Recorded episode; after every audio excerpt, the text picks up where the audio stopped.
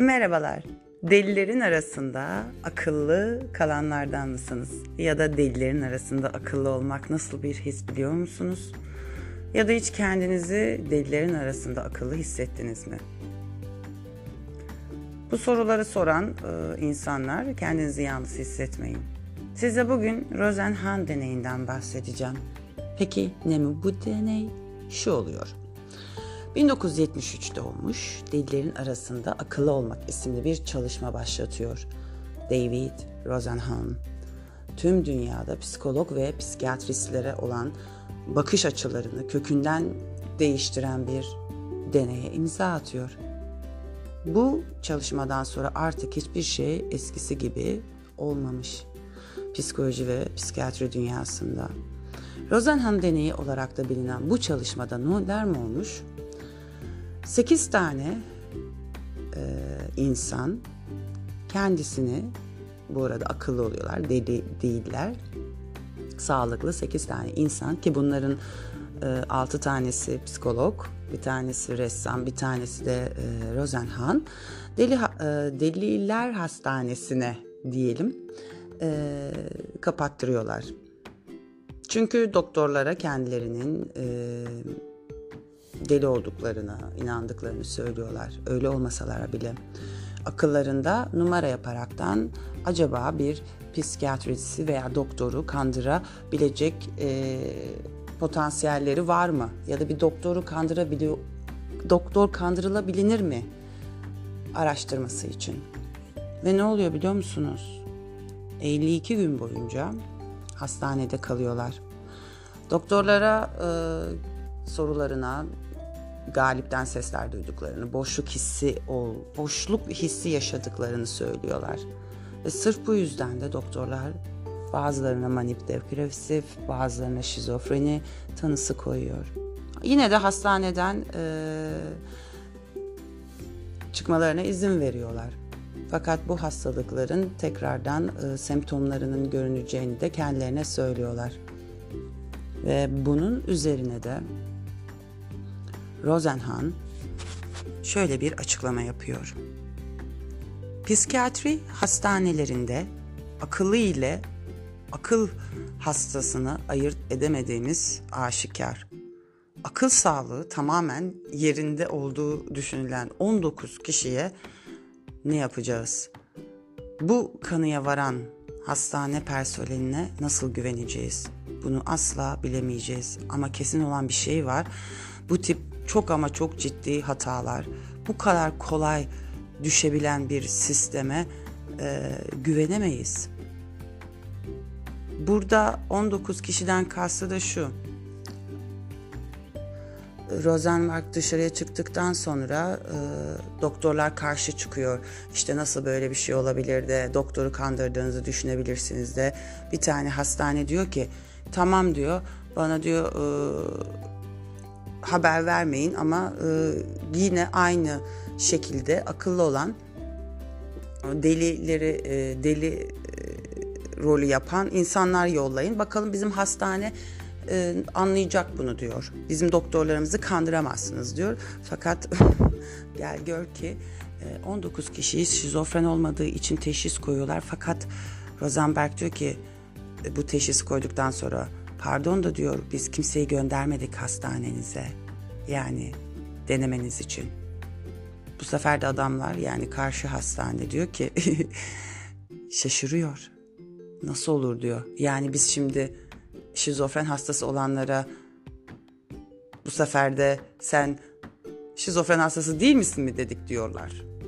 Ve aynen böyle oluyor. Peki ben bunu niye anlatıyorum? Günümüzün hastalıkları birazcık da genellikle bu konuda panik atak, bipolar, e, depresyon, anksiyete, epilepsi ve daha hatırlayamadığım birçok e, tanı konulan hastalıklar var.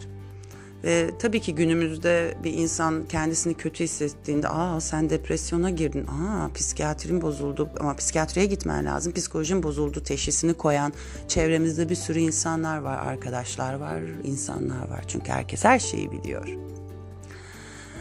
Ama Rosenhan deneyi de gösteriyor ki akıllı bir insan da deli taklidi yapabilir. Ama bunu ayırt edebilecek bir sistem var mı? Bir test var mı? Doktorlar bunu nasıl anlayacaklar? Bir film var Jack Nicholson'ın çok güzel Guguk, Guguk Kuşu. Aslında o filmde de bundan bahsediyor. Benim burada değinmek istediğim ise siz aslında ne olduğunuza inanırsanız onun rolüne bürünüp karşı tarafı doktor bile olsa kandırabiliyorsunuz. Ve bazen biz seçiyoruz o, o durumları da. Ve delilerin arasında akıllı olmak bazen de bir e, hastaneye kapatılmış bu 8 insan gibi e, sizi bazı gerçeklerle yüzleştirebiliyor. Rosenhan deneyiyle ilgili bilgi almak için e, YouTube'u kullanabilirsiniz. E, Google amcaya sorabilirsiniz. Aynı zamanda bir de e, Stanford e, hapishane deneyi de var. Onu da tavsiye ederim izlemenizi. Böylelikle e, delillere bakış açımız da değişebilir. Ve benim de şahit olduğum bir deneyim var bir arkadaşımın e, sağlıklı olmasına rağmen sırf bir e, rapora ihtiyacı olduğu için gerçekten psikiyatri doktorunu kandırıp o raporu aldığını da biliyorum. Bunu o arkadaşım yapabiliyorsa herkes yapabilir. Aslında hepimiz deliler aleminde yaşıyoruz. Bazen duygularımız aşağı inebiliyor, bazen yukarı çıkabiliyor. Bazen enerjimiz düşüyor, bazen mutsuz oluyoruz. Ama bu demek değildir ki biz deliriyoruz veya depresyondayız. Bazı durumlarda evet olabilir ölçümler ve e, teknik yöntemler kullanılırsa ama çoğu durumda biz kendimiz kendi kendimize de e, bunu eleştiriyoruz. Aa depresyona mı giriyorum acaba? Kötü hissetmemeliyim. Yo, hissetmen gerekiyor. Demek ki o anda bir sorgulama dönemindesin. İlla bir doktorun sana manip depresif ya da e, şizofren veya anksiyete bozukluğu teşhisi koymasına gerek yok. Ya da bu teşhislerin neye ve kime göre konulduğu konusunda bu kadar e, bilgi eksikliği varken belki de kendi kendimizin doktoru olmalıyız. Kendi analiz, analizlerimizi kendimiz yapmalıyız.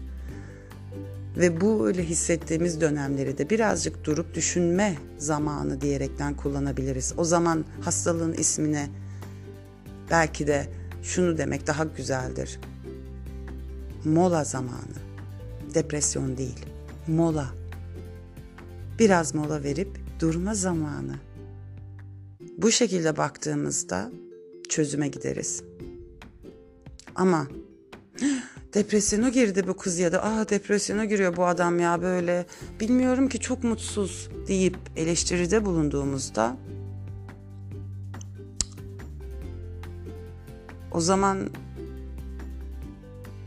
kendimiz de aynı durumu yaşadığımızda kendi kendimizi eleştiririz bu sefer. Kendi kendimizi de eleştirirsek çözüme gidemeyiz. Çünkü kabullenmemiz gerekiyor. Bunlar hayatın döngüleridir. Her zaman yukarıda olamayız, her zaman da aşağıda olamayız. Bazen yukarıda, bazen aşağıda aynı bir kalp atışının e, sinyalleri gibi inen çıkan pik noktaları gibi düşüneceğiz. Ve eğer bir önceki podcast'te de söylemeye çalışmıştım. Bu hissiyat varsa tükenmişlik hissiyatı mesela şu anda çok moda tükenmişlik sendromu bunu hissettiğimiz zaman e, şöyle bir durup düşünmemiz gerekiyor. Ben demek ki mola vermem lazım. Bu durumu biraz analiz etmem lazım. Bir süreç gibi düşünüp çözüme gidebiliriz. Google kuşunu unutmayın. Rosen, Rosenhan deneyini araştırın derim. Ee, delilerin arasında akıllı olan veya akılların arasında deli olanlara hitaben olan arkadaşlara selam olsun. Sevgiler.